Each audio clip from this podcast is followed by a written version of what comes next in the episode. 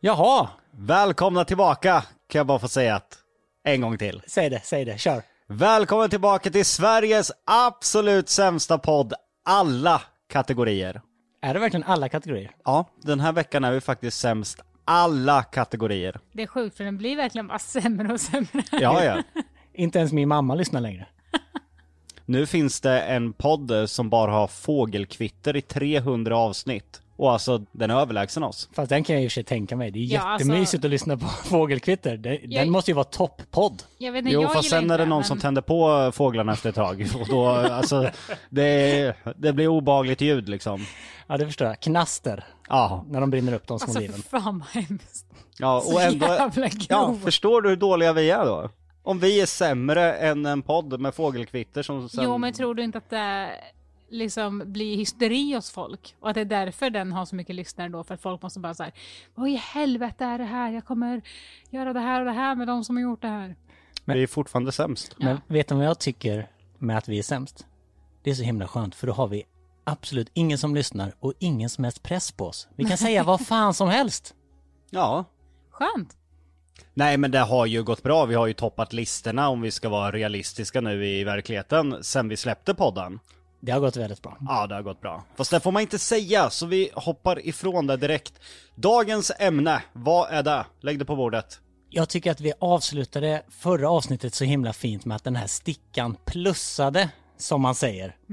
Och nu så ska vi fortsätta med hur det var när ni var gravida. Så jag tycker vi kör igång!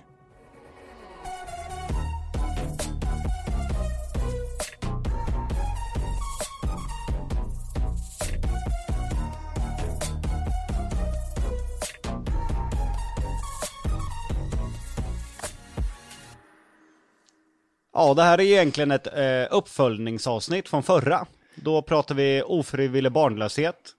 Motsatsen till det är ju graviditet och det fick vi ju till slut.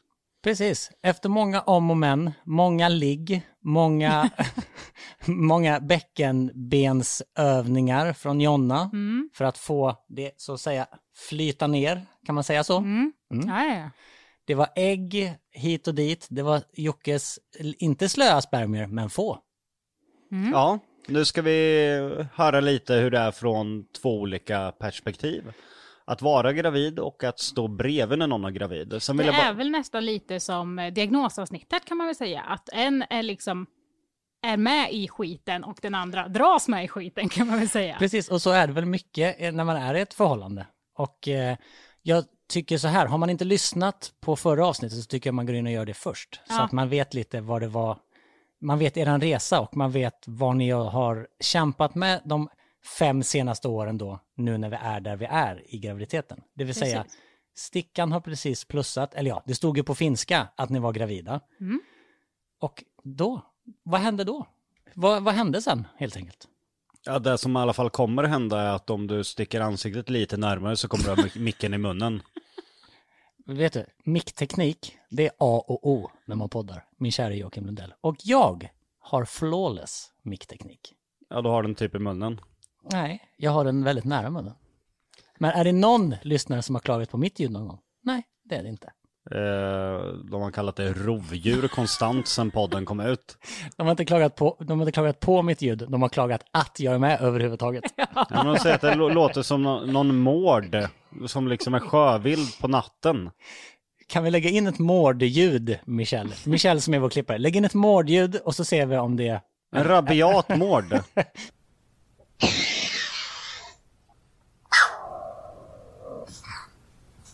Eller någon mård som parar sig med någon lika rabiat mård.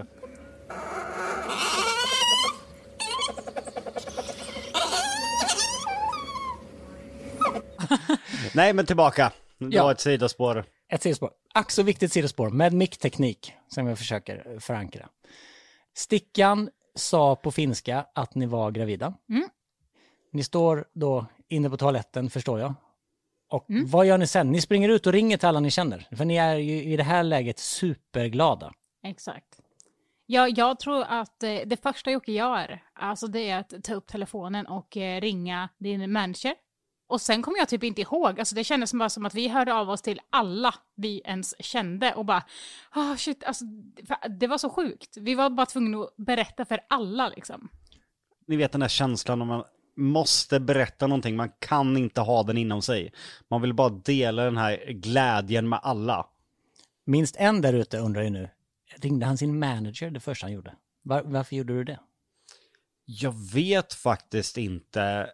Det är nog bara en slump att det blev det samtalet först. Det kunde lika gärna blivit ett annat samtal. Jag tror att det är för att han har ju ändå varit alltså, som en pappa eller storebror för dig och hållit ihop oss och liksom han har vetat så himla mycket om oss och varit så himla tajt med oss liksom. Så jag tror att det handlar väldigt mycket om det.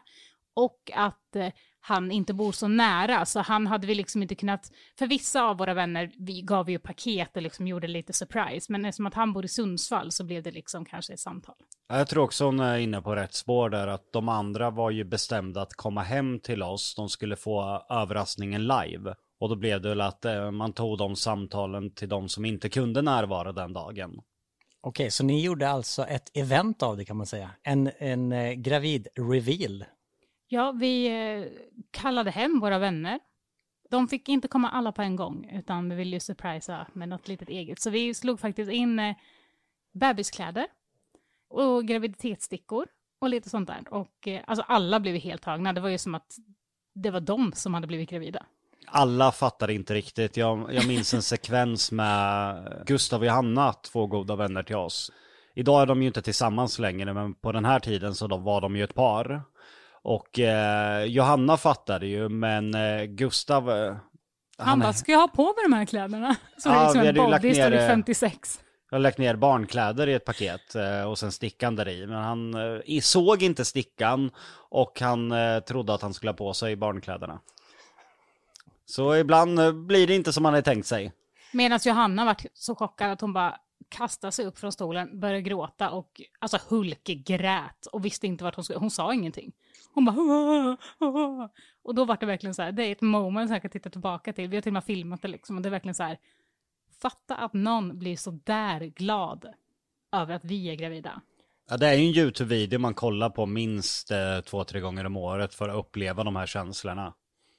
Men de har ju levt, eller ja, era nära vänner levde ju med er i den här egentligen ofrivilliga barnlösheten också.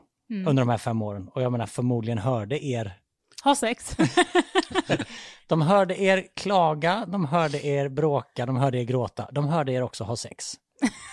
Och det resulterade ju i den här graviditeten då. ja, tydligen.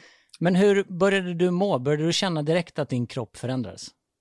Alltså jag tror att någonting sånt där ligger undermedvetet, att så fort man ser på en sticka att man är gravid, då börjar man ju må illa. Alltså det blir som att det kommer direkt för att man vet att det ska vara så, för att man känner efter liksom. För mig var det jättesvårt den första tiden när Jonas illamående kom.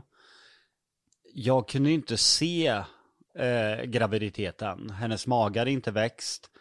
Det fanns inget synligt. Så att stå bredvid vart att jag planerade in att vårt liv skulle vara precis som vanligt.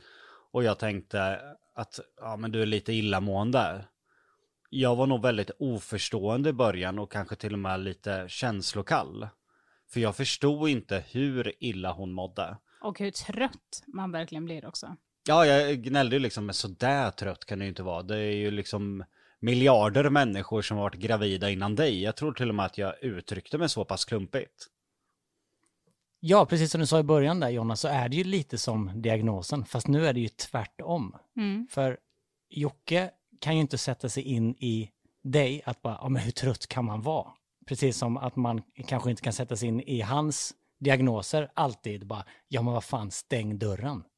Alltså jag tror så här att har man inte varit gravid så kan man inte se någonting alls om hur det är eller typ klaga över att någon annan är där. För att en graviditet är så himla olik någon annan graviditet. Men det är så både fantastiskt såklart, men det händer ju så mycket i kroppen att det kan vara sjukt jobbigt också. Alltså både psykiskt och fysiskt.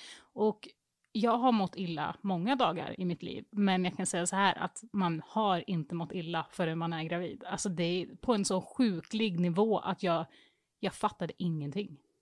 Men hur påverkade det dig då i din vardag? Blev du helt utslagen eller kunde du fungera? Alltså de första veckorna är ju så sjukt tuffa. Det är ju som Jocke säger att man känner inte liksom av fostret, man ser ingenting på magen.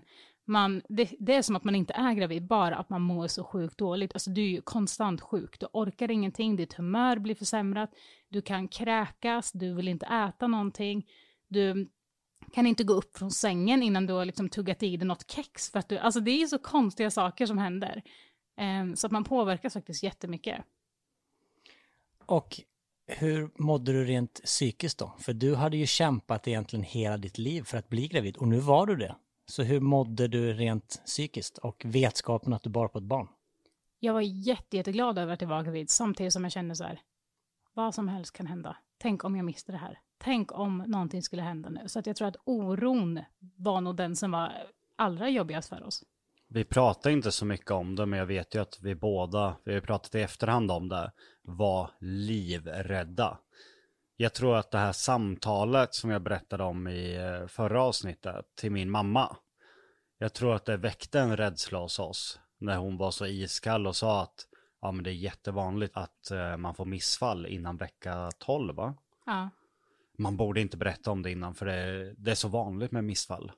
Och det väckte ju såklart en rädsla. Man gick ju bara, snälla kan det gå en vecka till, snälla kan det gå en vecka till. Man ville ju komma upp i de här veckorna då missfallsrisken eh, eh, minskade. För ju längre det gick däremellan, först var man ju bara glad att vi kan bli gravida. Men ju mer veckorna gick så försvann den känslan och den här rädslan för att förlora det här barnet.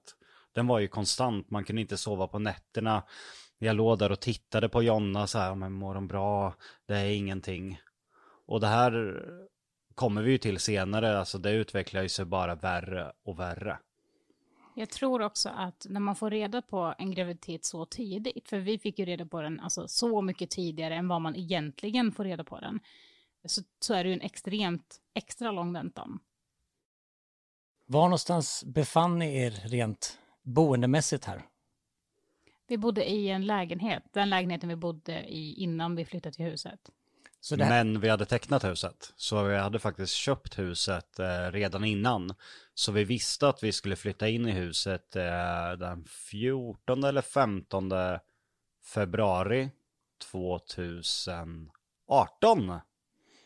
Var du höggravid när ni flyttade in i huset eller hade du fött när ni flyttade in i huset? Jag tror att vi skulle flytta kanske tre veckor efter vi fick reda på att vi var gravida. Okej, okay, så det egentligen största som hade hänt hittills i livet, att du blev gravid, hände och sen skulle ni flytta till det här otroligt stora huset som ni hade köpt. Mm. Så det var mycket som hände i era liv ju. Och hur påverkade flytten och graviditeten dig? Alltså jag fick ju höra att man får inte bära någonting och det är så här, men tränar du sju dagar i veckan, då kan du fortsätta att träna när du är gravid. Och sen får du liksom lägga av när, när du känner att du inte orkar mer. Men det är inte så att om du blir gravid så ska du börja träna och liksom överanstränga dig, utan man ska hålla på med det man klarar av. Men man ska inte bära liksom tungt och man ska inte göra dittan och dattan. Och jag var ju livrädd, jag vågade ju inte bära någonting samtidigt som jag är en sån som bara så här, om någon kommer fram och bara, men ska jag bära väskan? Jag bara, varför ska du göra det? Jag kan väl bära mina egna grejer. Och så jag, jag gjorde ju inte saken bättre heller. Utan så fort Jonna ens tittar på någonting och bära så var det nej, nej, nej, nej. Så jag skrämmer ju upp henne också liksom. Det räckte med att hon kunde titta på en kartong liksom, du vet så här slow motion i filmer och sen kommer jag No! Och det här är alltså samtidigt som vi då ska flytta till ett jättestort hus, har jättemycket att packa och Jocke är ju inte den som är jättebra på att packa, så jag vill ju göra allting själv. Precis, vi har ju pratat om att han inte ens packar sin egen väska när vi åker ut och spelar en spökjakt. Nej, och nu ska han packa ihop en hel lägenhet då. Exakt, och jag hade ju redan packat lite innan och sådär och sen hade vi ju väldigt fina vänner som faktiskt hjälpte oss också. Men jag vill ju ha, alla handdukar ska ligga i handduksgrejerna, köksgrejer ska ligga med köksgrejer, han kan hämta datasladdar och eh, tamponger och strumpor och lägga i samma, alltså jag får panik alltså. Jag kan faktiskt se en Jocke-packad väska eller låda, flyttlåda framför mig. Ja, fattar då flera stycken sådana. Alltså nej, aldrig. Vi måste ju ge en stor eloge till Daniel här också. För när vi ska flytta, då har han redan styrt upp allt hos oss. Så den här morgonen när vi ska åka iväg till huset, då bara stormar det in eh, flyttgubbar i lägenheten. Daniel har eh, deras Flyttkläder ja, på sig. flyttkläder på sig. Och liksom går där som en diktator bara hopp, hopp, hopp, hopp. Så jag tror att på några timmar så hade Daniel eh, sett till att hela lägenheten var ihoppackad och helt tom. Så vi var redan inflyttade i huset samma dag, trots att vi hade hur mycket saker som helst. Jag tror att jag körde en vända hit bara. Alltså när jag lämnade huset, då lämnade jag huset för gott. Eller lägenheten. Alltså jag har sagt det förr och jag säger det igen. Alla behöver en Daniel i livet. Ja, men det var ju också så här, Daniel var ju som en liten, ja men som Jocke också under graviditeten så här, nej nej nej det här får du inte göra, det här får du inte göra. Och alltså det var som att han var liksom en liten pappa där också, väldigt så här, Jonna behöver du någonting, ska vi fixa någonting? Även om jag tror ändå någonstans att Daniel, både Daniel och Jocke kände så här, ja, men Jonna du ser inte så gravid ut, det kanske inte, det kanske inte är så jobbigt, så försökte de ändå. Men tänkte du det någon gång att hon skyllde på graviditeten om du förstår vad jag menar? Ja, men det tror jag nog att jag gjorde. Men det kanske har med att eh, när jag är sjuk så blir jag alltid lite extra sjuk. Eh, och gärna kan gå och vila bara för att. Och då var det väl att jag trängte ur mitt eget perspektiv. Men sen så kanske jag kom fram till att eh, Jonna kanske är lite moraliskt bättre än mig när det gäller det där och inte skulle överdriva för att få vila lite. Så där får väl jag ta på mig och bita lite i det sura äpplet att jag förmodligen misstänkte henne för att jag hade tagit ett par vilopauser när jag var sjuk och gärna kunde lägga till att jag kanske är lite extra sjuk. För jag, jag är ju sån. När jag är sjuk så är jag världens larvigaste människa. Jag är en sån mansbebis. Ja, jag brukar faktiskt säga det. Nej, nej, nej, när jag går och lägger mig och du bara mm, pipa som en liten hundvalp. Jag bara, nej, nej, nej, nej, jag har redan tagit hand om båda, båda våra barn. Jag vill inte ha ett tredje nu. Så jag är ju så rädd för det här. När jag blir verkligen jätte, jättesjuk, då kommer ju ingen tro mig. Hur fasen ska jag kunna få människor att tro mig bara, jag måste vila idag, jag kan inte ens gå upp i sängen. Skärp det! Skärp dig Jocke! så, så jag hoppas ju inte den, den dagen kommer då det här verkligen slår mig som en blöt handske i ansiktet. Men eh, vi är ju som sagt var på väg till huset. Och vi känner ju att nu vänder våra liv. Vi ska komma bort från den här lägenheten där vi har varit så utsatta. Vi har haft människor som liksom har eh, plingat på vår dörr varje dag Knackat på våra fönster, vi bodde på bottenplan. och skrämt upp våran hund till den grad att han eh, har trauma för livet. Att han är utåtagerande mot våra vänner som kommer hälsa på. Och då ser vi ju det här som en ny möjlighet. Han har en trädgård att springa i. Vi ska få vara i, i fred. Vi har köpt det mest fantastiska huset. Det här, det här huset är perfekt. Men eh, det visar ju sig att bli början på en väldigt, väldigt lång mardröm. Ja. Flyttlasset går, glada i hågen, barn i magen, livet är toppen. Ni köpte ju den här villan för väldigt många miljoner. Det var ju en ganska stor grej att ni hade köpt ert drömhus. Ni var lyckliga förmodar jag. Ja, alltså vi hade ju skrytit ganska bra i sociala medier att vi har gjort ett bra köp nu. Vi har ett drömhus.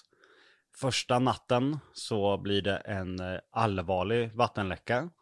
Så pass allvarlig att det rinner in i elskåpet och eh, det börjar i stort sett brinna. Men vattnet hinner släcka branden. Men, Förstår du hur mycket vatten det är då? Vänta här lite nu. Vänta här lite nu. Ni hinner alltså vara i huset i några timmar och, och ni orsakar en vattenläcka. Vi hinner sova en natt, vakna på morgonen och eh, då kommer några kompisar hit och bara, men vad i helvete, det är vatten i hela det här rummet.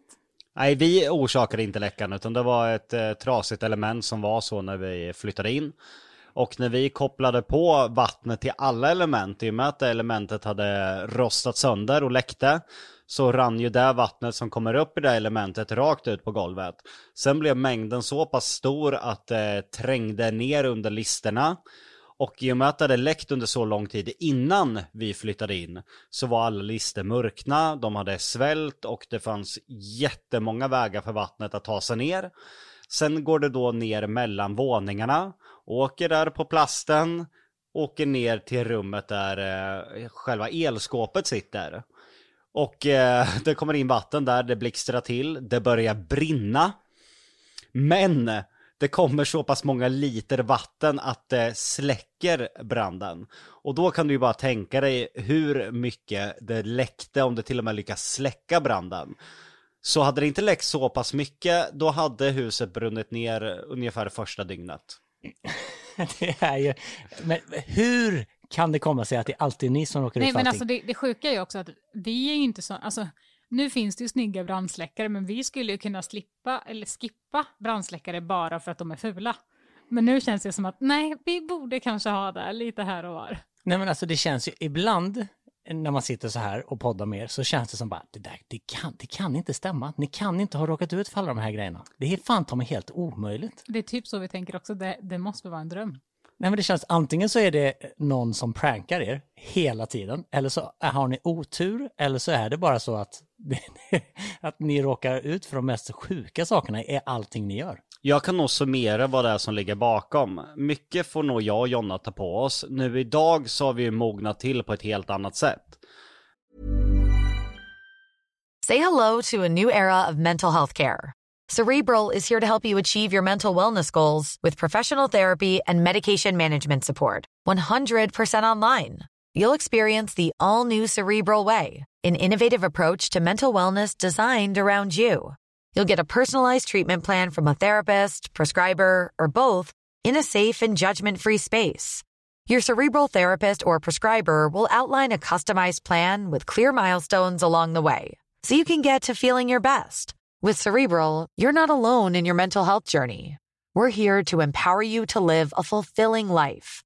So take that first step towards a brighter future and sign up today at cerebral.com slash podcast and use code ACAST to get 15% off your first month. Offer only valid on monthly plans. Other exclusions may apply. Offer ends July 31st, 2024. See site for details.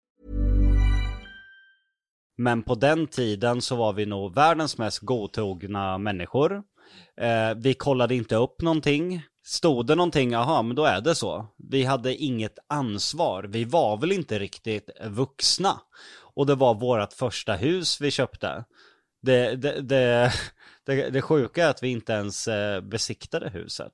Förstår, vi gjorde ingen extra besiktning.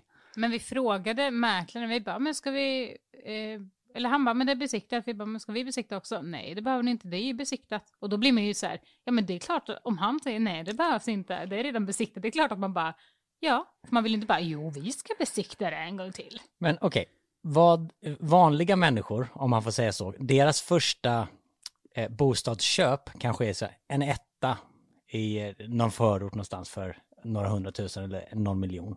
Ni, det första huset ni köper kostade 8,7 miljoner. 8,7 miljoner. Vi skulle inte köpa det här huset egentligen. Varför gjorde ni det då? Vi skulle bara gå på visning för att vi visste att vi skulle, alltså vi skulle aldrig gå på visning i ett så här stort och lyxigt hus.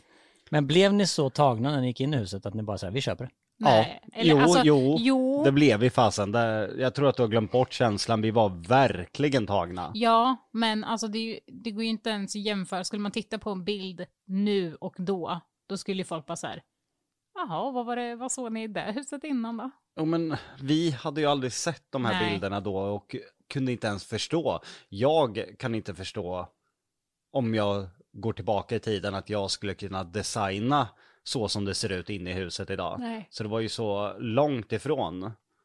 Men sättet vi kollar huset är ju helt, alltså jag skäms ögonen nu med. Jag går alltså in i huset och känner på lite skåpsluckor och bara till Jonna. "Ja, Det här är skitbra.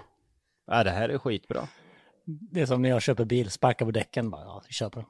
Vi tar den. Det blir, Jag hade inte- Den går säkert jättebra. Jag hade inte ens sparkat på däcken, jag hade frågat, är bilen bra? De bara, ja, ja. Jag bara, ja, men vad ska jag kolla? Du har ju, gå, liksom, du har ju gått i god för det här nu. Du sa ju att den var bra. Ja. Nej, men man får väl hoppas att det finns någon där uppe i himlen som tänkte så här. De här två beter sig som två snorungar. Hur lär jag dem att bli vuxna?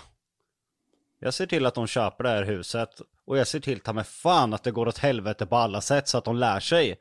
Och mycket riktigt, jag har lärt mig jättemycket ifrån det och idag så är jag glad att allt det här inträffade.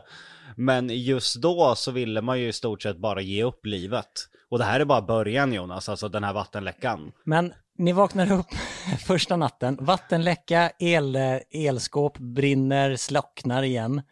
Vad tänker ni då? För ni har ju precis pungat ut 8,7 miljoner för det här huset. Alltså det finns ju ingen el, så det är totalt mörkt. Det är i februari, det är svinkallt ute. Om möjligt kanske till och med kallare inomhus.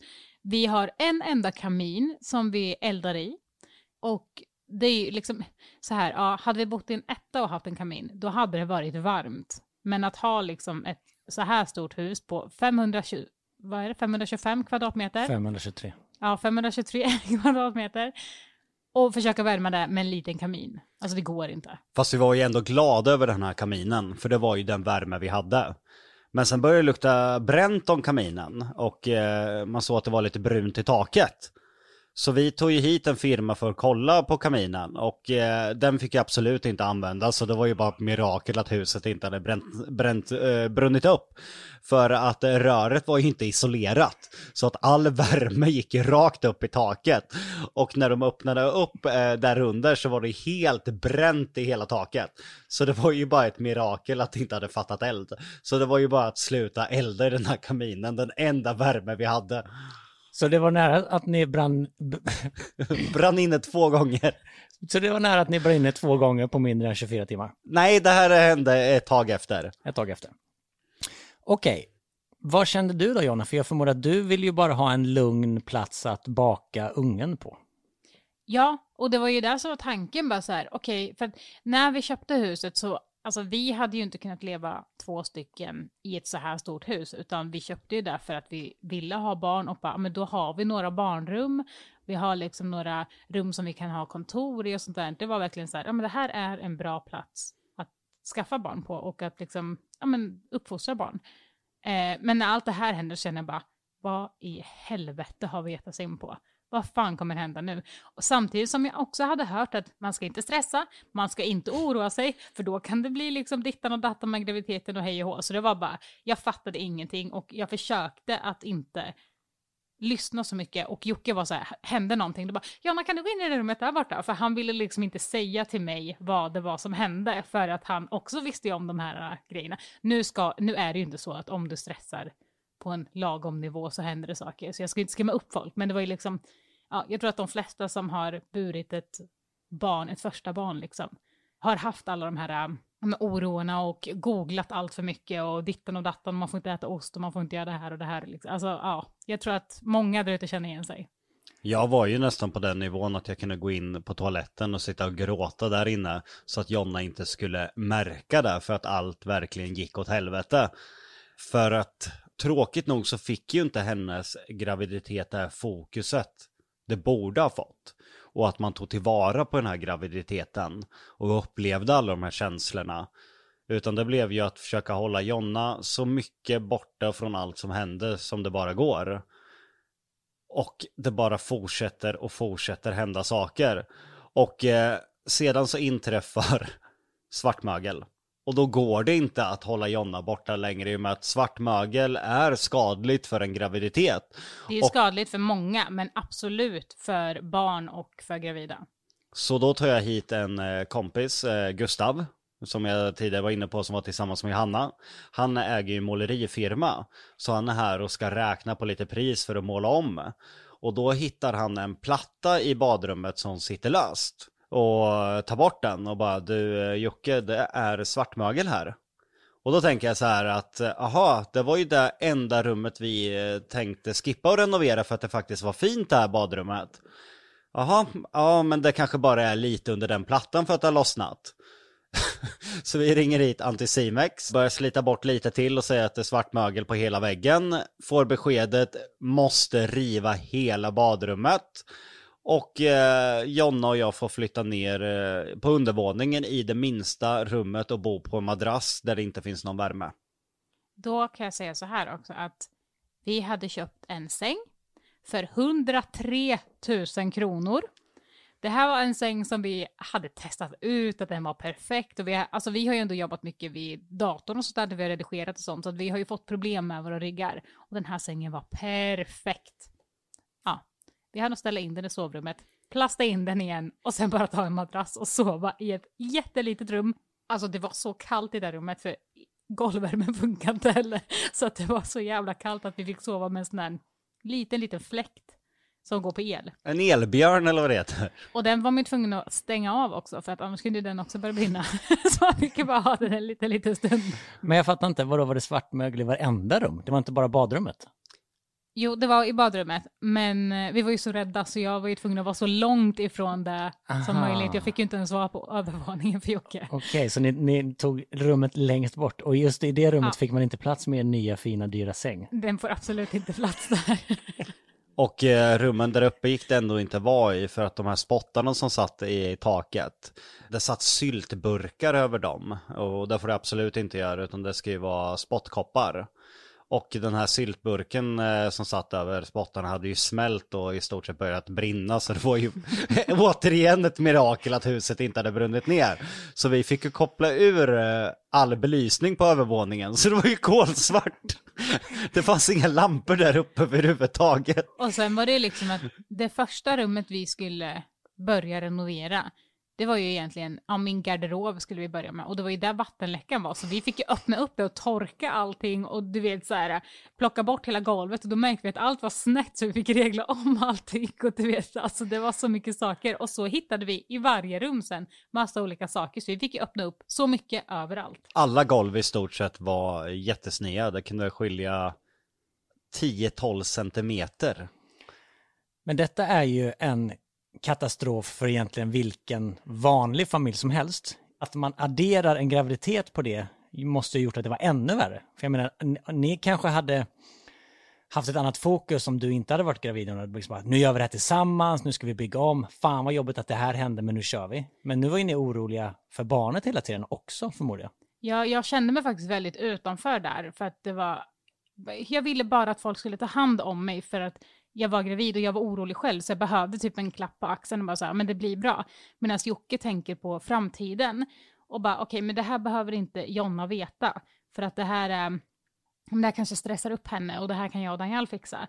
Så därför blev det lite att vi, ja men jag satt inne på rummet och bara var. Alltså det, jag blev liksom så jävla ensam i, i själva graviditeten samtidigt som jag fattade att Jocke kan ju inte vara både här och där. Utan han måste ju lösa problemen runt omkring så att vi liksom kan ha fokus på graviditeten sen. Idag är vi ju ekonomiskt stabila på ett helt annat sätt. Men just eh, vid den här tidpunkten när allt hände, du kan ju tänka dig själv vad det här kostar. Och att försäkringar inte gällde på vissa saker. Och sen kände man sig så jävla dum själv. För någonstans så fick man ju skylla sig själv. Så det behövdes ju komma in pengar hela tiden för att täcka de här utgifterna, vilket gjorde att vi fick eh, filma videos i stort sett varje dag. Så allt fokus var ju på ekonomi, att överleva och eh, att få bukt på de här skadorna. Så Jonna blev ju nästan som en fånge där nere i ett rum. Och eh, all fokus låg ju på allt som hände hela tiden, så hon fick ju inte den uppmärksamheten hon behövde. Och det är ju någonting som jag idag mår jättedåligt över. Dels att jag inte fick vara med och uppleva den här tiden för att det var så mycket annat och dels att Jonna inte fick kanske den kärleken hon behövde när hon var som mest utsatt i graviditeten. Hur funkade det för dig med liksom, eh, ja, vi har ju pratat om att Är det du, Leonard som gråter? Jag måste säga till mamma bara. Jag tror det är, är det inte Lune som skrattar. Jag tyckte också det. Jag tycker det lät som ett glädjeskratt nerifrån. Om det slinker in ett och annat barnskratt eller barnskrik i micken så är det för att vi är faktiskt och spelar in i Lundellvillan och båda barnen är hemma. Mm. Mysigt ju! Och de skulle inte lyssna om och sa, kan ni få tysta ett tag? Nej, det gör Jag, de jag, jag, jag har ju låst in dem på den andra toaletten så vi, vi får se hur länge de håller sig där. Ja, men Vi de, har bara en toalett älskling. nej, men det är i, i fängelsehålan, längst ner, längst bort. Där, Ja. där du satt under din graviditet, Ja, Jonna. Där sitter båda barnen nu. Nej men vi ska nog tillägga så att folk förstår att barnen inte går fria eller vad man säger. Det är Nej. inga djur Men de är kedjade, de är kedjade i Och sen väggen. har de deras mormor som tar hand om dem. vi har barnvakt. Ja, men ditt mående Jonna, hur påverkar det? För du, hade ju, du har ju problem med eh, sköldskört... Jag kan inte ens säga. Sköld. Sköldkörteln. Sköld. Sköldkörteln. Hur påverkade det din graviditet? Och med liksom allt som händer i din kropp just nu, hur, hur, vad, vad hände?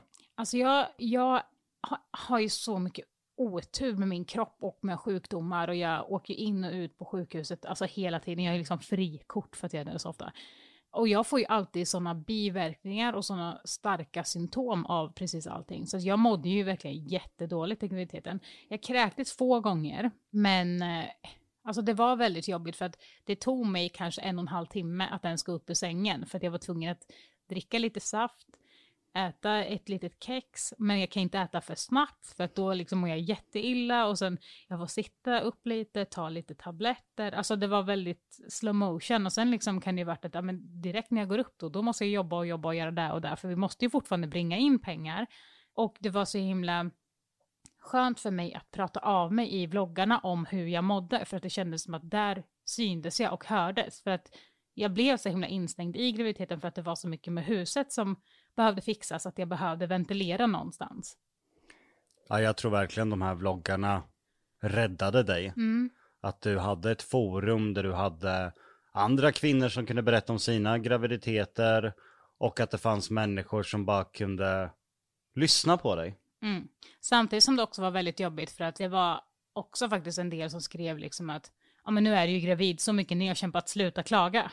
Man bara, jo jag fattar att Alltså jag fattar att jag är gravid och det är inte, det är inte liksom att jag bara, åh gud, jag orkar inte må illa, varför blev jag gravid? Det är inte så att jag hellre önskade bort det, utan såklart så kan man ju må dåligt ändå. Det är ingen som liksom njuter av att må illa. Hade du några särskilda cravings eller något eh, sånt som du var tvungen att ha under din graviditet? Jag vet Jo, typ dricka mycket så här citron, lemonad och sånt där. Och eh, jag vet inte. Det var ju en, en viss pasta när vi var ute på restaurang som jag bara var tvungen att ha. Och sen tog de bort den. Och jag bara, men alltså ni är helt galna. Och de bara, nej men vi kan fixa det till dig, du är gravid, du behöver det här. Så det löste de den ändå. Men jag vet inte. Typ is. Is ja. Ja. Vadå, du åt is? Ja. Nej, det var så obehagligt ljud. De lät som en sån här kross. Alltså, jag, jag Iskrossan? kunde, ja men alltså jag kunde åka förbi McDonalds och bara, ja jag vill ha en mugg med is tack. De bara, bara isvatten? Nej, is. Mycket is. Och sen kunde jag bli galen om de bara hällde upp vatten, alltså kallt vatten som gav mig. Då var det, alltså då ville jag bara kasta in den igen och bara, is sa jag ju. Idiot! Ja men typ. Okej, och ni börjar få ordning på felen nu Jocke, eller hur är det status på huset? Ja, det börjar närma sig sommar. Och då märker vi istället att det inte finns någon ventilation i huset. Och vi har jättestora fönster emot eh, solen. Så solen går upp på våran baksida och sen står den och lyser rakt in i huset. Så det var som mest 41 grader ute. Och Jonnas första graviditet. Och den här sommaren var en av de varmaste. Kommer du ihåg den? På hundra år Ja. till och med. Mm, ja, jag minns. Så Jonna, hon fick ju försöka gå ner i våran pool och sitta där för att du var ju som Jabba the Hutt från Star Wars, du bara smälte ju. Ja, alltså grejen var, jag kunde ju inte vara ute på dagtid för att då var det ju för varmt. För att när man är gravid så kroppstemperaturen, man blir ju alltså ännu varmare liksom. Och så blir du jättekänslig för solen. Så jag kunde inte vara ute överhuvudtaget. Så när det började bli lite så här, ja men precis innan solnedgång så började det bli lite svalare ute. Då får jag gå ut och sätta mig i poolen. Och sen så sitter jag bara där i poolen. För jag liksom, alltså det här var en bubbelpool. Så det, det är bara en liten fyrkant liksom. Sitter där bara. Har en jätte, jättestor sån här vattenkanna-grej eller karaff eller vad man säger. Med ett sugrör i med massa is och massa vatten. Så sitter jag där. I flera timmar. Det var det enda jag kunde göra. Men vad gjorde du under dagtid då, när det var för varmt? Då låg du inne på rummet och svettades? ja alltså det var så varmt i, det, är något konstigt med, den här, med det här huset också för att ventilationen är ju inte jättebra. Nu idag är Så- den bra. Ja, men så på somrarna var det ju alltså extremt varmt. Det var ju nästan ja, men 30-35 grader inomhus. Och eh, utomhus var det ju också jättevarmt. Så att jag, vart jag än var så gick det liksom inte. Så jag flyttade ju bara omkring lite. Och sen så kom jag också ihåg att jag var så jävla känslig under graviditeten. Jag och Jocke badade också väldigt mycket i vårt badkar. Vi har ett jätte- jättestort badkar där nere. Och eh, då sprutade han vatten på mig. Väldigt ofta. I ansiktet. Och jag började gråta. Ja, Det är vårt största bråk vi hade nog på hela det här året. Eh, Vi sitter och badar. Jag tar en mun full med vatten. Eh, Jag tror inte att Jonna ser det och sen tittar hon på mig och sen du vet en sån här stråle som kommer ut i munnen som träffar Jonnas ansikte. Och jag ser så här hur det börjar rycka i hennes eh, mungipor. och sen kommer tårarna. Och sen bara, prata aldrig mer med mig. och jag bara, okej. Och hon bara river upp ur vattnet, tar på sig handduken. Och jag liksom försöker komma efter, men det går inte att prata med henne. Det är som att jag har gjort det värsta man någonsin kan göra. Alltså jag kände mig så förnedrad och jag grät och grät och grät och grät. Alltså fy fan, det var jättejobbigt. Så uttrycker jag de här kanske dummaste orden. Det var ju bara lite vatten. Vad fan sa du? då, då väcker jag ju djävulen. Och då är det ju bara att gå till reträtt. Jag hade nog väldigt svårt att förstå Jonas eh, förändringar. Det tog väldigt lång tid för mig. Det var först när magen kom jag, jag var med i matchen. Innan dess så var jag bara, wow, vad händer? Jag försökte ju ladda ner en app. Den hjälpte mig väldigt mycket, men eh, jag gjorde det nog kanske lite för sent. Hade jag gjort det från början så hade jag nog varit lite förberedd. Och den här appen, då finns det ju vad som händer med Jonas humör. Hur de mår, hur barnet ser ut i magen. Så kunde jag se för varje vecka hela tiden. Och då kunde det vara en vecka där, aj aj, nu kommer hon vara arg här. Och den hjälpte mig väldigt mycket även om halva graviditeten någonstans där laddade jag ner den eller? Ja, någonstans. Ja, för jag tänker med din diagnos Jocke så brukar du ju, ja men som när du ska ta körkort så pluggar du på eller när du ska hamna i klämmer i med rättvisan så blir du advokat. Alltså du pluggar ju på väldigt mycket. Pluggar du på på samma sätt inför graviditeten och hur eh, Jonas kropp förändras? Liksom, plöjde du böcker?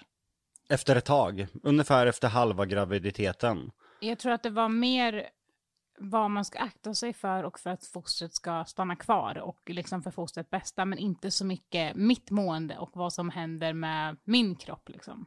Jag tror att jag mer såg det som att eh, nu måste vi skydda barn till varje pris. Och sen förstod inte jag att eh, Jonna kommer uppleva så mycket känslor, så mycket förändringar. Det var först efter halva tiden jag tar ner den här appen och då började jag plöja igenom. Och jag bara holy Jesus alltså. Ja, för du, jag kommer ihåg att du sa till mig eh, ganska starka ord där du liksom bara så här, men Jonna, du är för fan inte den enda som har varit gravid, hur klarar alla andra av att jobba då? Och jag bara kände så här, hur ska jag ens, alltså det, med ord, jag kan inte ens förklara med ord hur jag känner för att han ska förstå. Så då var det bara, ja, bita ihop. Hur kändes det då? Alltså det var jobbigt samtidigt som jag bara så här förstod typ att men, det finns ingenting jag kan göra. Och jag försökte ändå, men kan du läsa på lite? För då kan Jocke ibland säga, när jag säger någonting, han bara, jo men det har med min diagnos att göra. Kan du läsa lite om den så förstår du också. Så att det var väl lite det att jag Say hello to a new era of mental health care. Cerebral is here to help you achieve your mental wellness goals with professional therapy and medication management support. 100% online. You'll experience the all new Cerebral Way, an innovative approach to mental wellness designed around you.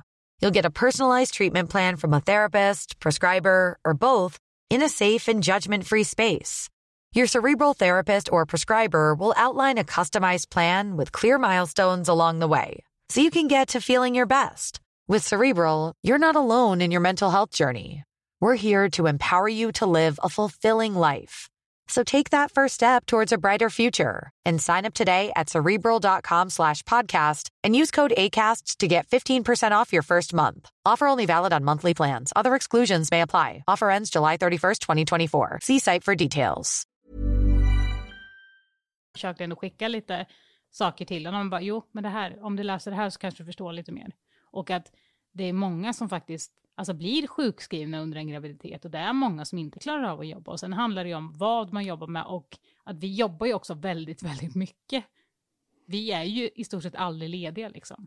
När det är liksom skillnad, för jobbar du i butik eller någonting och tar ut en föräldradag eller sjukskriver dig på ett annat sätt så har du ju ett annat skyddsnät. Ja. Har du tagit ut någon mammaledighet eller någon sjukdag eller något sånt Nej, alls? vi har inte tagit ut en enda föräldradag, varken jag eller Jocke. Nej. In, alltså vi är inte mammalediga, vi är inte pappalediga, vi har inte varit någonting av det. Det funkar ju inte för oss i egna företagare för vi har ju inte det skyddsnätet. Men eh, vidare i storyn, Jonas mage växer och eh, man känner någonting där inne. Och då kommer ju nästa problem för då anser jag att Jonna knappt ens får röra sig. För nu ser jag att det finns någonting där, någonting som rör sig. Minns ni första gången ni såg eh, och kände någonting? Ja, det var... Jag kände ju faktiskt ganska sent. Eh, och vi hade sprungit ut och in på sjukhuset titt som tätt och jag hade haft mellanblödningar och vi hade trott att det var missfall och jag hade haft ont i magen ett x antal gånger. Men det kan ju varit att det hade hänt så mycket med huset och att jag hade känt oro då och att det liksom hände saker med min kropp och att det är då jag får blödning. Och det hade ju varit en väldigt orolig period överhuvudtaget. Men eh, samma dag som vi eh, kollade könet så kände vi. Ja, fy fasen vad jag har indirekt utsatt Jonna för stress utan att mena någonting illa. Men eh, alltså vi var på sjukhuset en gång i veckan och det var liksom i panik i taxi. Jonna berättar vad, vad det var som hände i kroppen, hon känner ingenting, jag tar upp google, får fram eh, det här är missfall, vi måste in! Och då är det att ringa taxi för vi kan inte ens köra bil själv, jag bara vi är för känslopåverkade! Ja, men, och du hade ju inte körkort och jag fick ju absolut inte Nej, köra. hon fick ju absolut inte köra, så in med taxi. Och vi fick vänta där och jag var helt skogstokig på personalen. Bara, vårt barn kan dö! Och så var det varje gång bara, mår jättebra. Det här ser hur bra ut som helst. Sen nästa vecka, det är missfall! Taxi! Men grundar sig den eh, lite överdrivna oron då? För jag fattar att man som första gångs förälder är orolig. Men det här låter ju nästan maniskt. Ja, vi var verkligen maniska. Samtidigt som jag tycker att om det är några här som lyssnar att Man ska man, alltid kolla man ska alltid ha, man ska alltid gå på sin magkänsla. Ska man åka, alltså, känner man att man behöver åka in tre gånger i veckan, gör det. För att när det väl kanske är någonting då, och man kanske tänker liksom att nej, men det är lugnt. Då kanske det är någonting som händer som man verkligen inte, ja men som man kunde räddat liksom. Och det sa ju sjukvården faktiskt Ja. varje gång. Det var ju inte så att bara Holy fucken är här igen, försvinn. Utan de sa ju det, det är bra att man kollar upp det varje gång. Ja, Och är ju- man orolig så ska man absolut kolla det. För man ska alltid gå på sin liksom mamma-instinkt och det är alltid, ja men mamma vet bäst liksom. Men jag, men jag minns en av gångerna, för vi vloggade då hela den dagen. Och alltså jag var helt säker på att vi hade förlorat Luna Bell då. Kommer du ihåg den vloggen? Var det det med taxin? Ja. Mm. Nej, det var så sjukt jobbigt för vi fick vänta så länge också. Och den gången var, du hade börjat blöda också va, eller hur? Ja. Och du hade inte känt någonting i magen. Det kändes som att eh, den hade sjunkit in på något sätt, magen också va? Ja, exakt. Det var alla symptom för ett missfall. Så när vi åker in, då är vi, vi vad kan man säga, 90% säkra på att- Luna Bell är ju borta. Mm.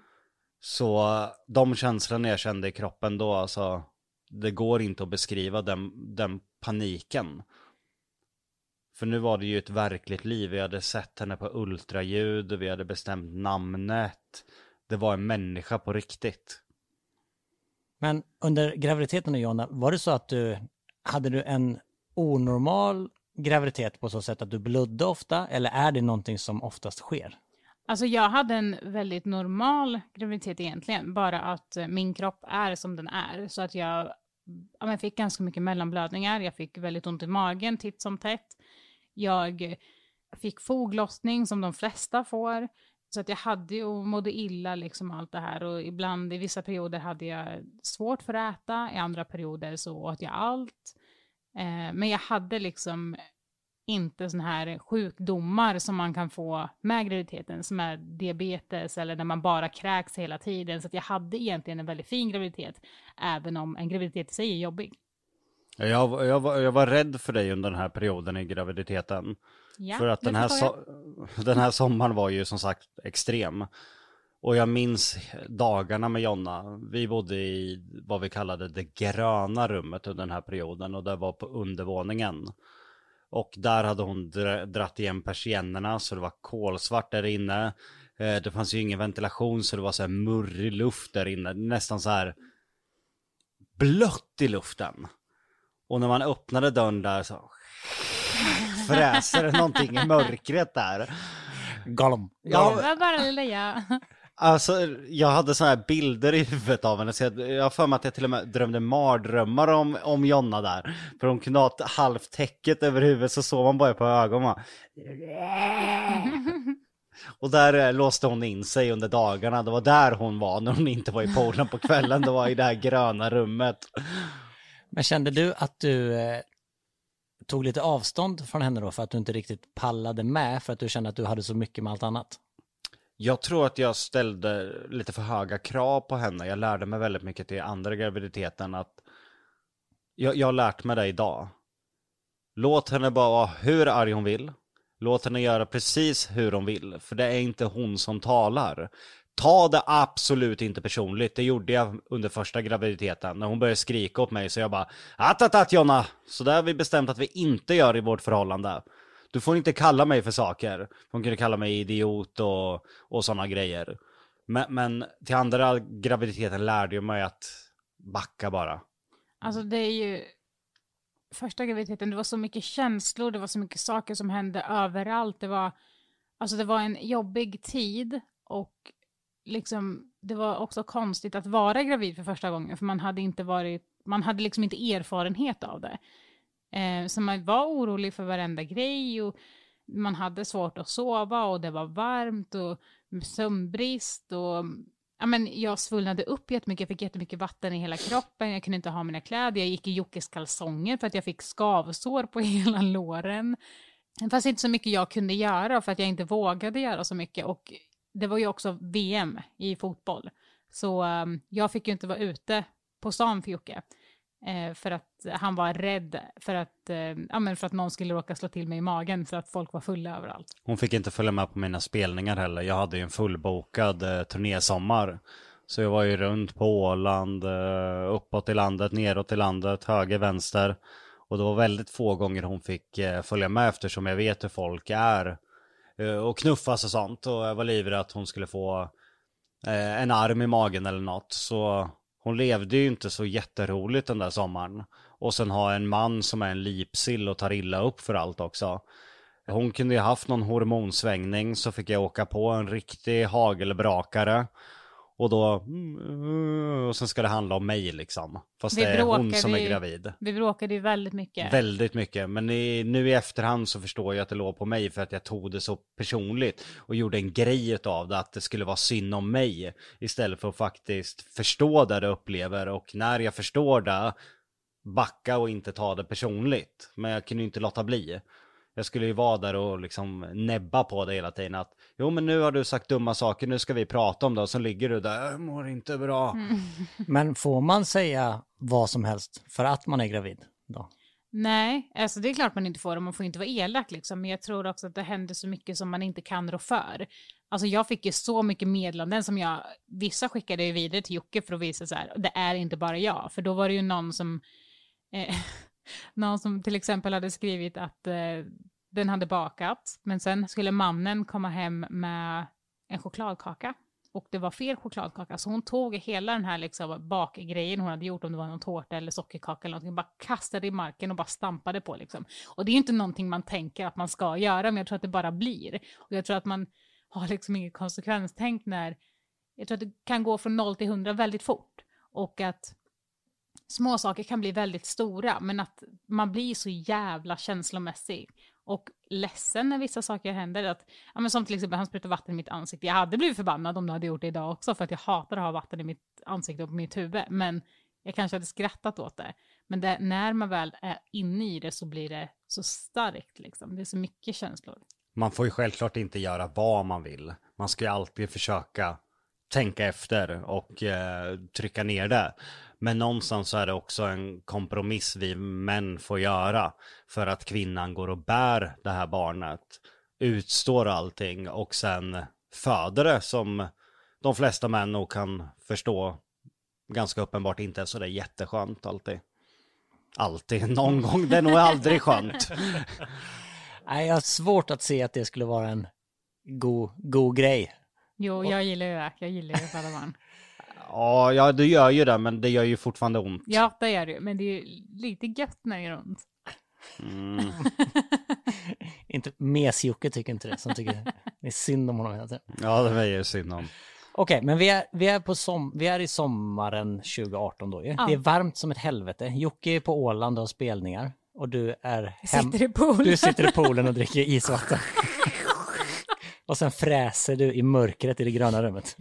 Ja, Det är livet just nu. ja men det var verkligen det. Och sen ringde ju du faktiskt live till mig hela tiden så att jag kunde se spelningen från scenen liksom. Så Det är lite var, gulligt. Ja, ja, alltså jag fick ju inte vara med, men jag blev ju typ ännu mer ledsen då. För att då klickar ju hormonerna in och bara, kolla vad kul alla har och så ligger jag här och bara är fet och bara kan inte göra någonting, jag kan inte röra mig och det är varmt. Jag kunde ju ta micken på scenen när det står 30 000 i publiken och bara Här är Jonna, kan alla hälsa på henne? Och så bara Hej Jonna! Kolla baby, det är fullt här! Och så sitter hon helt osminkad i det gröna rummet så här och jag visar upp för alla så här. Sitter och fräser. Ja. Var du under den här perioden svartsjuk? För man fattar ju att när han var på turné så fanns det såklart tjejer där som var sugna på honom. Även om han inte är sugen på någon annan än dig så finns det ju alltid någon som vill ha honom. Ja, alltså jag tror att man får väldigt dåligt självförtroende som gravid för att man kan inte göra så mycket saker som man kunde innan till exempel. Och eh, hyn förändras, håret förändras, humöret. Mina kalsonger åker på. Ja, ja men exakt. Ja men precis. Man kanske inte känner sig liksom i det sexigaste lagret. Så speciellt inte när, när man liksom är höggravid och är Alltså verkligen inte kan röra sig eller någonting. Och jag gick runt i foppatofflor hela tiden för att jag kunde inte ha några andra skor. Och det, ja, men man, man känner väl inte sig på topp. Och då blev det verkligen så här. Ja men varför ska, skulle han vilja ha mig? Nu väger jag fan nästan 100 kilo med mitt vatten här i kroppen och är helt fluffig. Och ja, men gå runt i mina foppatofflor som att det vore liksom fintofflor och ja. Jag minns en utskällning jag fick, se om du kommer ihåg den. Hon var skogstokig på mig för att eh, Hur fan kan du se bättre ut för varje år som går? Jag blir ju bara fulare och fulare! jag bara, "Åh." Och det var ditt fel. det var mitt fel. Ja. Nej men alltså jag, jag tror att det kan vara lite jobbigt för, för den som är gravid för att se sin partner som inte är gravid och som kan göra allting. Och det här med, att, ja men bara själva grejen att kunna bara vara spontan och bara kunna ta på sig ett par nya snygga kläder och bara Asha, ja men eh, jag drar ut och festar lite då. Jag är inte intresserad av att festa, men det är klart att det svider typ om man bara Jaha, men fan vad kul då. Men här går jag och bär på ditt barn. Tänk om jag ville ta ett glas vin, fast jag kanske inte ville det eftersom att jag inte som sagt dricker. Men det blir ändå så här, du hade inte möjligheten till nej exakt. Och det är väl det som är jobbigt att så här, jaha, folk kan bara ränna hur de vill och göra vad fan de vill, men här måste jag sitta själv hemma. i det gröna rummet. I det gröna rummet. Jag förmodar att den största oron såklart är att det ska hända någonting med barnet. Men om vi pratar oro över att bli föräldrar. Jag tror inte vi tänkte på det alls här, Nej. utan det enda som fanns i våra huvuden är, när sommaren tar slut, eh, det börjar bli kallare ute, då får vi bara dagarna att gå.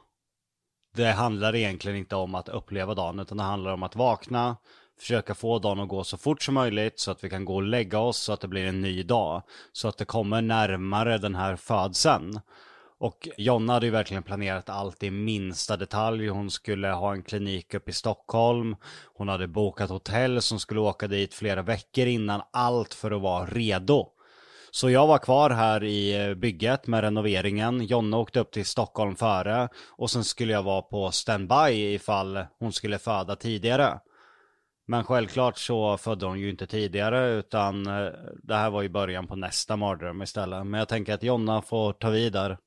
Ja, Jocke skulle ju stanna kvar på hemmaplan för det var fortfarande mycket kvar att göra för att det skulle kunna vara liksom barnbeboeligt eller vad man säger. Det var mycket sågspån, det var mycket som behövde städas ur, det var mycket så här dörrar och sånt som behövde, vi behövde stänga av flera delar av huset liksom. Jag hade ju mitt tydliga uppdrag. Stanna kvar och gör huset barnsäkert. Och sen åker jag upp till Stockholm när jag är färdig. Så Daniel följde med mig upp till Stockholm, vi checkade in på ett hotell och vi hade ett varsitt rum där, eh, svit liksom, så att jag ändå kunde, ja men så jag inte blev instängd utan jag kunde ändå röra mig. Och alltså det enda jag gjorde, det var ju att gå upp, äta frukost, gå och lägga sig, vila, gå upp, äta lunch, köpa med lunch till rummet. Alltså det var verkligen så här, dagarna såg exakt likadana ut. Ringa till Jocke, hur går det? Nej, då har någonting hänt där igen, ditten och dattan och Alltså det var liksom, det var så tråkigt för att det var så jäkla lång väntan. Beskriv bara varför du valde Stockholm istället för Norrköping. Jag har eh, sett tidningsartiklar där Norrköping har blivit, eh, alltså det, att det har varit liksom den sämsta BB. Att det har varit eh, orättvisa, de har, folk som har fött där har inte känt sig liksom behandlade rättvist och det har varit att saker och ting har gått snett och de har inte fått liksom någon ersättning för det och de har, alltså de har liksom inte varit lyhörda överhuvudtaget och det var liksom min rädsla att om någonting händer då vill ju jag att de ska kunna lösa det och inte bara hoppsan, ah ja. Så då hade jag hört jättebra kliniker i Stockholm som jag hellre ville till. Okej, så du är flera veckor i förväg i Stockholm och Jocke är hemma i Lundellhuset och barnsäkrar. Hur mår vi här då? När jag börjar få allting klart så åker jag ju upp till Stockholm. Och dagarna bara går, alltså jag vill inte ens veta hur Daniel och Jonna kände. För bara efter en vecka jag var jag helt färdig. Jag klarade inte av att se rummet vi bodde i. Samma jävla mat, samma jävla lukt på det där hotellet. Vi bodde längst upp, den där jävla hissen, en liten tv och sen när man har bott i ett hotellrum för länge. Så det kan inte bli fräscht. Och Jonna har en fobi emot att låta folk städa hotellrummet. Så det är ju aldrig städats eller bytt sängkläder. Jag vet inte varför, men var vi än bor på hotell, det är ingen som får städa vårat rum. Hur länge vi än bor där. Jag- Jonna får svara på varför det är så, men det är så det är. Ja, Men jag, jag gillar inte när folk städar min egen skit och jag vill veta vart allting ligger och jag kan plocka undan efter mig själv. Varför ska någon annan behöva göra det? Ja, det är en del av ditt kontrollfreakande. ja, men det är ju verkligen det. Men sen var det också så här att under graviditeten så fick ju jag, alltså alla mina så här fobier och rädslor vart ju så mycket starkare. Och det var ju som att jag fick typ ett konsekvenstänk på en helt annan nivå. Och jag fick ju klaustrofobi om jag satt i en bil för länge. Och om någon stängde av luften i bilen, då, alltså jag kunde bara skrika och jag minns någon gång när vi hamnade i kö i Stockholm. Och jag bara, alltså, veva, jag bara, veva ner rutan, veva ner, så, för jag kunde inte veva ner den för att det var liksom, ja men det var väl någon knapp som någon hade tryckt på det framme. Och jag bara hängde mig ut ur rutan för att jag fick sån panik. Och då när vi bodde på hotellet så bodde vi ju sagt högst upp och det var 25 våningen. Vilket gjorde att om jag inte var själv i hissen, eller den här kunde vara med mig i hissen, men om vi till exempel ska åka ner så stannar ju den på några våningar och folk ska komma in. Då måste jag gå ut och byta hiss. Så det kunde ju ta liksom alltså 20 minuter att ens komma ner för att jag var tvungen på varje plan och någon mer gick in i hissen så var jag tvungen att gå ut för att jag fick så jävla klaustrofobi. Och sen kommer ju inte barnet heller, utan eh, jag hinner ju vara där uppe jättelänge. Och meningen från början var ju också att eh, vi skulle filma förlossningen. Och att en god vän på den tiden, Daniel Riley, skulle filma. Men eh, barnet kommer ju inte. Och tiden bara går på hotellet. Alltså dagarna är så vidriga. Så kommer ju inte barnet heller. Utan när det är, säger man D-day, B-day, birth, Due date. due date. Det var nog den längsta dagen i hela mitt liv. Ja, så kommer det inte barnet. Det kommer inte dagen efter. Och inte två dagar, inte tre och dagarna bara går. Och Jonna blir konstigare och konstigare. Det går så långt att hon tror att gardinerna i rummet lever. Det, det var riktigt obehagligt. Hon började bli deprimerad, hon började prata på ett sätt att hon inte ville ha barnet nästan. Hon var orolig för hon kände inte kärlek. Så jag för- började ju liksom känna mer och mer så här att alltså jag vill bara vara själv i min kropp. Kan du bara komma ut? Jag skiter i på vilket sätt du kommer ut. Du måste komma ut nu för att nu du tar över min kropp liksom. Du, du gör mig så begränsad att jag kan inte ens leva liksom. Men var det någon slags eh, förlossningsdepression? Ja, nå alltså någonting sånt. Förlossningspsykos är ju någonting som du har efteråt liksom. Men det här var, ja men som du säger, alltså någon slags förlossnings... Vi trodde ju att det var en eh, psykos under den perioden. Vi var Ja. helt hundra på det. Men nu i efterhand är det som Jonna säger, vi läste att psykosen kommer ju i efterhand. Ja, men de sa att det är en slags psykos, men inte, äh, inte liksom förlossningspsykos. Nej. Utan en depression, psykos, fast inte, ja. Och det blir ju bara värre och värre för varje dag. Hon går ner sig totalt. Och det, hela dagarna går ut på att jag ringer i stort sett och hotar läkare. Bara ni måste sätta igång henne. Hon mår ju bara sämre och sämre. Om hon gör någonting eller skadar sig själv, alltså jag kommer hålla er jävlar ansvariga. Och vi försöker hitta en förlossningsplats som ska bli igångsatt. Samtidigt så bygger eh, Karolinska om, de flyttar sjukhuset. Så det finns inga BB-platser i stort sett i hela Sverige, för de i Stockholm har de spritt ut i Sverige. Så att Vi- alla åker till Gävle och liksom runt omkring istället. Och Gävle var fullt när vi ringer dit, för då har folk redan ringt dit. Västerås var fullt. Så vi ringer runt, det finns ingenstans och jag bara ser hur Jonna bara går ner sig mer och mer och mer. Och här börjar vi bråka jätte- jättemycket också. För att alltså här känns det för mig som att ingenting kan rädda mitt mående. Och om det här fortsätter, då kanske inte jag kommer älska mitt barn. För att nu tar det för mycket plats. Det liksom finns ingenting av Jonna kvar. Utan det är bara någonting i min mage som påverkar mitt mående, som påverkar mitt liv. Som liksom, ja men det är den som styr hela min kropp. Så vad gör ni? Vad händer? Vi åker in med Jonna och hon blir inlåst på psyket istället. Du blir intagen på, på psyk helt enkelt. Ja, på grund av mitt mående. Så där får jag lugnande tabletter. Jag får dela rum med någon annan, vilket jag tycker att är jättekonstigt. För att, ja, men du vet ju att jag är jätteobekväm med människor jag inte känner. Att behöva då dela samma rum liksom, och där är jag höggravid. Och alltså allting bara är så jävla konstigt alltså. Du är i en otroligt utsatt situation där. Ja, och jag tänker bara så här, aha, nu är jag psyksjuk. Nu ligger jag på psyket. Ska jag föda mitt barn på psyket utan dens pappa? För de hade ju inga förlossningsplatser. Hon var ju inte inskriven på psyke på det sättet för att hon var, ansågs vara så pass labil eller psykiskt sjuk. Utan de hade ingenstans att göra av henne. För det fanns inga förlossningsplatser de kunde lägga henne på så länge. Men så ville de ju också hålla koll på mig för, på grund av mitt mående. Men de gjorde det ju inte bättre för de började ta Jonnas mobilladdare och såna här grejer som kunde strypa sig själv med. Och då sätter de ju griller i huvudet på henne för då börjar Jonna istället tänka Jaha, kan Vadå, jag skada ja, mig själv? Precis, vadå håller jag på att ta självmord nu?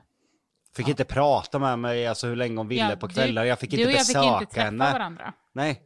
Men gud, vilken otrolig situation att ha i slutskedet av en graviditet som ska vara lycklig. Det här är liksom så här ett första barn, det ska vara en lycklig tid. Ni ska ju egentligen sväva runt på moln här ju. Ja, och det var ju det som var så jobbigt att jag visste ju vad det var som påverkade det och det var ju att jag inte kände mig fri i min kropp. Jag visste ju att allting skulle ju bli bra bara barnet kom ut.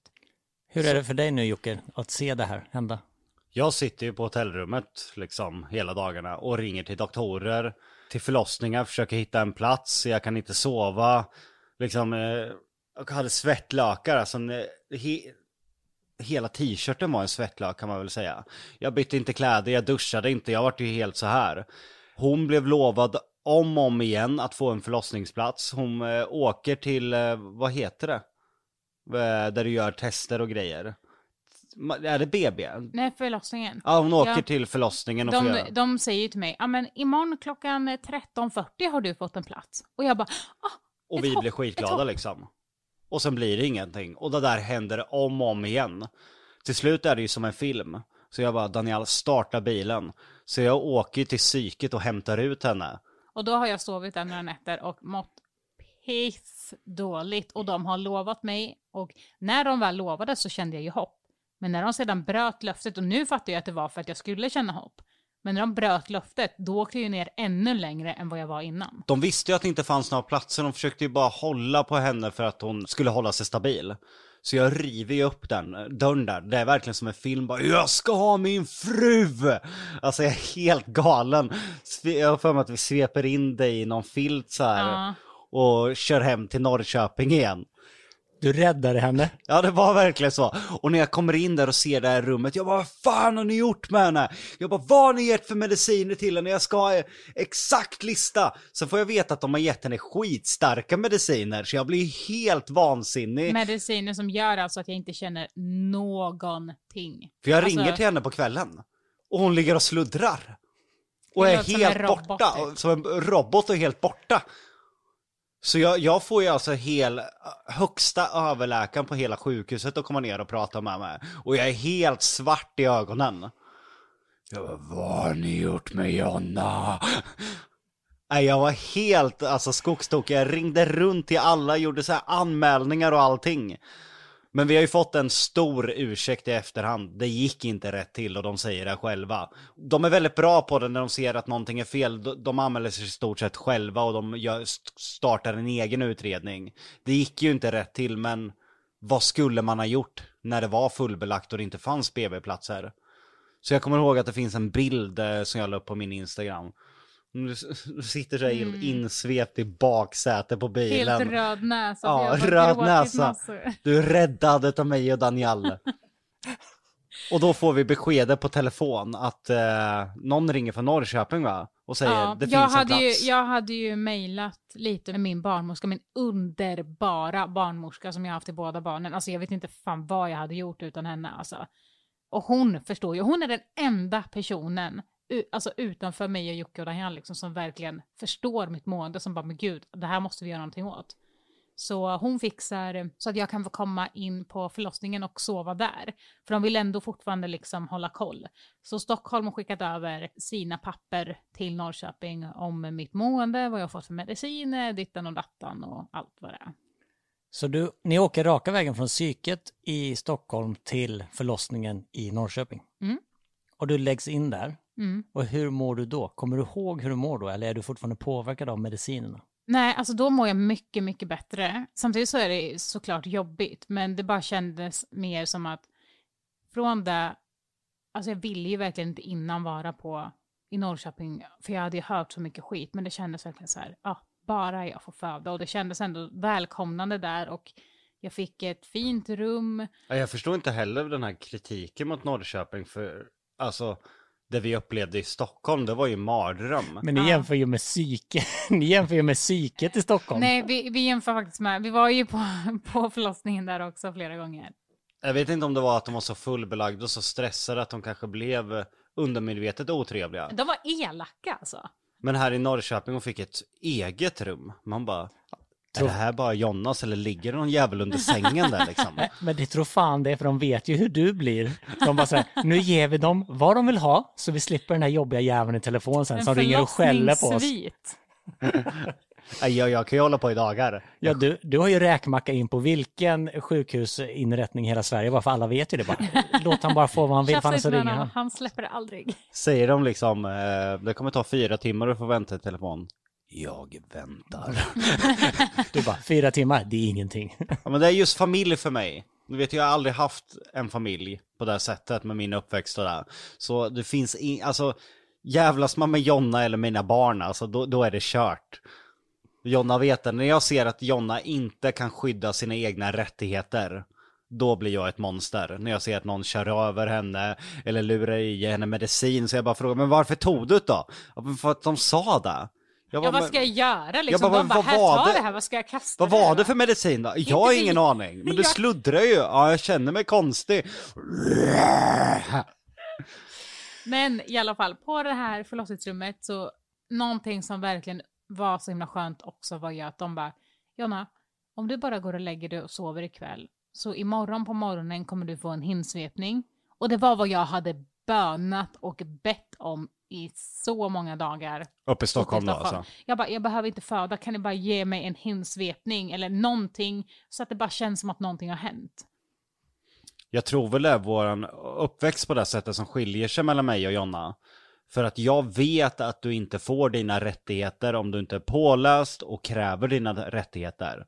För annars kommer de bara göra det som är enklast. Är det stressigt, är det mycket folk, då kommer de att göra eller ge dig saker som inte är korrekt enligt lagen egentligen, för du har så mycket mer rätt. Men Jonna vet ju inte det och är så snäll och litar, medan jag vet att så här, lita inte på sjukvården, lita inte på socialen. Jag är mer på det sättet. Sen såklart så ska man ju, det finns jättebra människor inom både socialvård och sjukhus. Men med min uppväxt, jag hade inte mött på de människorna. Så jag är ju misstänksam mot allting. Du vaknar upp då efter första natten på förlossningen i Norrköping och får då din efterlängtade hinsvepning, eller? Eh, ja, de försökte, men eh, det gick inte. Såklart. Ja, Varför skulle det gå? ja, exakt. så att eh, då var det bara så här. Jaha, ja, men eh, jag tror att jag ändå kände så här, ja, ja, vi testade i alla fall. Alltså vi försökte, det var ändå mer än vad som hade hänt på jättelänge. Så då kände jag bara så här, ja, okej, okej, ja men vi försökte i alla fall. Men då började de prata om att, nej, men vet du vad, vi ska ringa till en person som är brutal på det här. Hon kommer lösa det liksom. Och då var det så här, okej, okay, ja, men det här, nu kanske det löser sig. Och sen så bokade vi även in eh, ja, ett datum för igångsättning. Så då var det verkligen så här, okej, okay, men det är verkligen sista dagen. Och då släppte allting i min kropp. Då var det verkligen bara så här, men shit, det är så nära nu. För att då var det verkligen, ja men jag kommer inte gå längre än så, utan det är då jag kommer sättas igång. Jag eh, får ju samtala Jonna att den här hinsvepningen ska äga rum. Så jag åker ju upp till förlossningen. Och jag kommer aldrig glömma den här doktorn. Sån jävla pondus utan att, alltså, hon var ju inte stor och bastant. Hon var ganska liten Ja, ja, liksom, eh, platinablond, ganska ung så här. Men det var någonting som bara lös i ögonen på henne att man bara, oh holy shit, henne har jag respekt för. Så var det verkligen att eh, så här, one, two, three, ha! Ja, Det var så sjukt. Det gjorde så jävla ont. Ja, hon verkligen sa till Jonna bara, det här kommer göra skitont, nu kör vi liksom. Och, Alltså, ni vet den här, jag vet inte om, jo ni måste ha varit med om den smärtan. När det gör så jävla ont att man håller på att kräkas. Ja, så exakt så var det. Ja, hon var ju ärlig innan, hon sa ju det här kommer göra åt helvete ont. Och jag bara, grö, det? göra på bara. Ja. Kötta på bara. Ja. Ungen ska ut. Så den hinsvepningen funkade. Ja, och det var väl på eftermiddagen va? Tror Ja, jag. Ja. på Sen- natten. eh, Och var det sen, dags. ja precis, för sen på natten så tänkte jag, ah, äntligen ska jag få sova nu när allting har släppt liksom. Och bara så här, Trodde du ja. ja exakt, det var verkligen bara, fan vad skönt, nu känns det som att allting har ordnat sig. Så jag får ett samtal på natten. Och eh, resten är ju historia, liksom. Där har vi, det är ju där videon tar vid. Våran förlossningsvlogg. Det är första scenen med mig i det välkända gröna rummet där. Där jag berättar att eh, nu händer det liksom. Jag ringer ju till Jocke och eh, han fattar ju typ inte att jag... Alltså han svarar ju i sömnen typ och jag bara... Jag löser sig. Jag, Ja, jag bara... Eh, för jag väntar nämligen. Jag känner att okej nu är det ju... Nu är det på gång liksom. Ta två Alvedon, hjälper inte. Okej, men och det är verkligen så. Jag hade haft så mycket förverkar innan. Men det är så stor skillnad på förverkar och de riktiga verkarna. För att man vet inte förrän man känner det. Och när man känner de här starka verkarna, då vet man verkligen. Alltså, det går inte ens, ja men gud, är det på gång nu? Utan man, man bara vet. Så jag tänkte, ja men okej, Jocke har nog precis somnat, vi har haft det väldigt tufft. Han får sova lite till. Så jag väntar och väntar och sen bara, nej men nu måste jag nog ringa honom ändå. Så jag ringer honom och eh, säger att eh, vi ska få en bebis idag. Jag, jag ska föda idag. Han bara, "Eh, hur vet du det? Jag bara, för att jag känner att nu, nu kommer det komma. Ja, se till om jag ska ta ut den. Ja just det, så sa jag. Säg till om jag ska ta ut den. Så Jag var bara, det. nej alltså jag tror att den kommer ut av sig själv, det måste komma nu. Du hade inte fattat det, hur, det, en, själv, hur en Nej, jag var ju födelse så... går till. Nej, jag var i sömnen. Så jag kommer ihåg eh, när jag kvicknar till liksom och river nästan halva sängbordet liksom. När jag kvicknar till. Och då får jag ju panik liksom. Vad ska jag med mig liksom? Och det... Du hade inte packat BB-väskan. jo, den hade vi packat många månader tidigare. Inte jag då, men eh, Jonna. Jag förstod att du inte hade gjort det. Jag hade till och med packat ner tv-spel till Jocke. Men är det nästan för otroligt för att vara sant nu när ni har väntat så mycket och gått igenom så mycket? Eller var ni redo? Eller kom det ändå som en överraskning? Man blir redo när det väl händer. Man växer med uppgiften. Jag, ja, jag tror Man att det, kan aldrig vara redo. Nej, alltså jag tror att det är svårt för folk att bara så här, nej men jag har inte tid för ett barn nu, la, la, la. Man bara, nej men det vore ju mer konstigt om du levde ett liv som att du hade ett barn när du inte har barn. Utan du, du blir mogen. En mamma till exempel som bär barnet tror jag blir alltså, mogen under så pass lång tid under graviditeten, liksom om man ändrar sig så. Medan en pappa tror jag bara, man knäpper med fingrarna när barnet är ute och då ändras pappan. Sen finns det ju såklart eh, människor som, som inte riktigt kommer till ro i, i sitt föräldraskap och eh, väldigt många barn får en, en jobbig och dålig uppväxt. Det är ju väldigt många barn i Sverige som kanske önskar att de hade föräldrar som brydde sig på ett helt annat sätt. Så det är ju inte alla som tyvärr växer med uppgiften, men jag hoppas ju att det är så med de flesta i alla fall. För mig var det ju så att jag försökte hela graviditeten förbereda mig på att bli pappa. Men samma sekund jag såg Luna Bell så bara kastades allt runt. Det, det spelade ingen roll hur mycket du förberedde dig på den här sekunden när hon kommer för att de känslorna du får då, det går aldrig att förbereda sig på att känna det. Hur kände du Jonna när det hände och Luna Bell kom? Då var det bara så här, hur kunde jag ens tro att jag inte skulle ha kärlek till dig? Alltså det var så skönt att hon var ute, men det var ju så fantastiskt att träffa henne. Och alltså, jag hade ju föreställt mig att jag skulle vara med om den värsta förlossningen någonsin. Och jag tror faktiskt att det var ganska bra att jag tänkte så, för att nu älskar jag att föda och allting var ju bara bättre än vad jag hade tänkt mig. Även om det såklart är, gör skitont, det är jobbigt, men vi hade en så jävla bra förlossning och alla barnmorskor och sånt som var med, alltså var så himla duktiga och ja, men allting var verkligen jättebra. Jag tycker det var så fint hur vi klippte in i förra avsnittet när ni såg stickan. Ska vi klippa in hur det var när Luna Bell kom?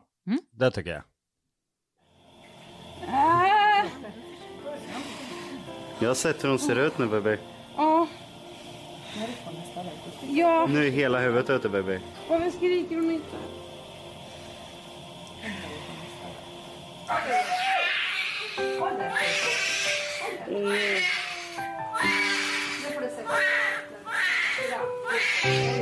Du svarat baby. Vad duktig du var. Du är så duktig baby.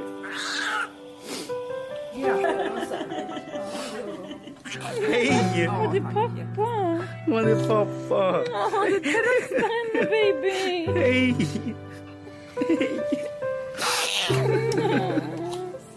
Lilla Luna Bell.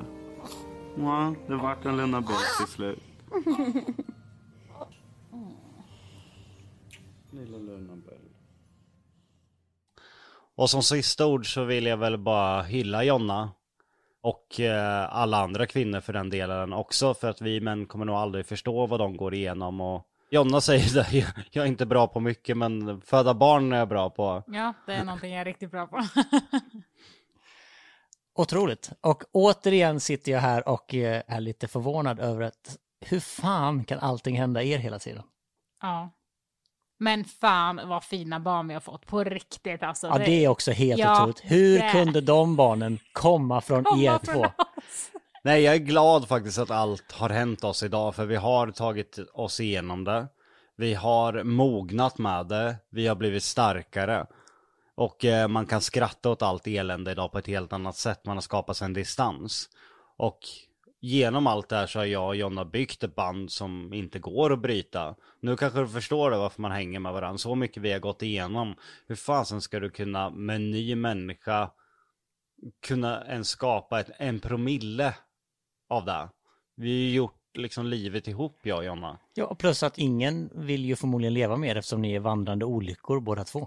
ja, Så det är verkligen det. ni kommer ändå inte hitta någon annan. Men jag brukar faktiskt säga det till Jocke, för när han bara, men gud, det här är så bra. Vi har en så himla bra nyhet här och lalla. Jag bara, don't do that, don't do that. För jag vet att bara någon, något jävla bakslag kommer att bita oss i arslet bara. Hur Fast nu har det ju fa- faktiskt, eh, om man senaste året, det har varit mer positiva nyheter än negativa. Jo, men eh, det är också väldigt mycket... Ta i trä jävlar vad du jinxade Nej, där. ja men det är nog det första året där vi ligger på plussidan med tur. Ja, men det händer fortfarande väldigt mycket saker. Jag springer fortfarande titt som tätt ut på sjukhuset och dittan och dattan och allt vad det är. Ja, som ni hör så finns det väldigt mycket att prata om. När vi började den här podden så tänkte jag så här, ja det blir väl två, tre avsnitt och sen så skiter vi i det. Men det kommer inte hända, för det händer ta mig fan saker hela tiden. Vi upptäcker nya saker om det här galna paret som sitter framför mig. Ja vi har ju försökt få ut dig från podden sen avsnitt tre. Ja, ja men jag har märkt det. Jag... men det kommer ni inte få, för det är jag som har tekniken hemma hos mig. Nej men tack så mycket för att ni lyssnar. Mm. Och tack för all fin feedback. Ja, tack för alla som smsar mig och säger att det är så bra. Ja, man slut. Man blir helt slut efter sådana här avsnitt när det är så mycket eh, känslor. Och då kan jag bara tänka mig det här för Jonna som har varit den som krigar sig igenom den värsta fronten. Men jag kan säga så här att jag hade ju aldrig klarat av att kriga så mycket och alltså allt sånt om inte du hade varit där. För att du är ju verkligen någon som stöttar mig och som bara okej, men bit ihop för jag kommer lösa det här. Jag kommer nog alltid tänka att jag kunde ha gjort bättre första graviditeten. Det kommer jag alltid känna skuld vad du än säger. Men då kanske du inte hade lärt dig på samma sätt. Ja, men ja. Det är lugnt, du får ta igen det till nästa graviditet. Det Nej, kommer nej, nej, fler nej, nej, nej. graviditeter. Nej, det Ni behöver inte. oroa er. Jag tog stopp, igen stopp, det till stopp. nästa graviditet, för u- under Lionels graviditet så var jag ta mig fan grym. Ja, Då fixade jag allt innan hon ens sa det. Då hade jag liksom sugit in allt från första graviditeten. Och vem, och vem vet, det kanske vi pratar om i ett annat avsnitt. Ja, men inte någon mer graviditet. Nej, nu får det vara bra. inga mer jävla ungar alltså. Tusen, tusen tack för att ni lyssnade. Ni hittar vår Instagram under sanningen måste fram och mail podd at jockejonna.se. Maila om ni har något kul att berätta. Ja, jag ska säga en sista grej. Den här podden med fågelkvitter. Brandfagel heter den. Så den kan ni söka på ifall ni vill lyssna.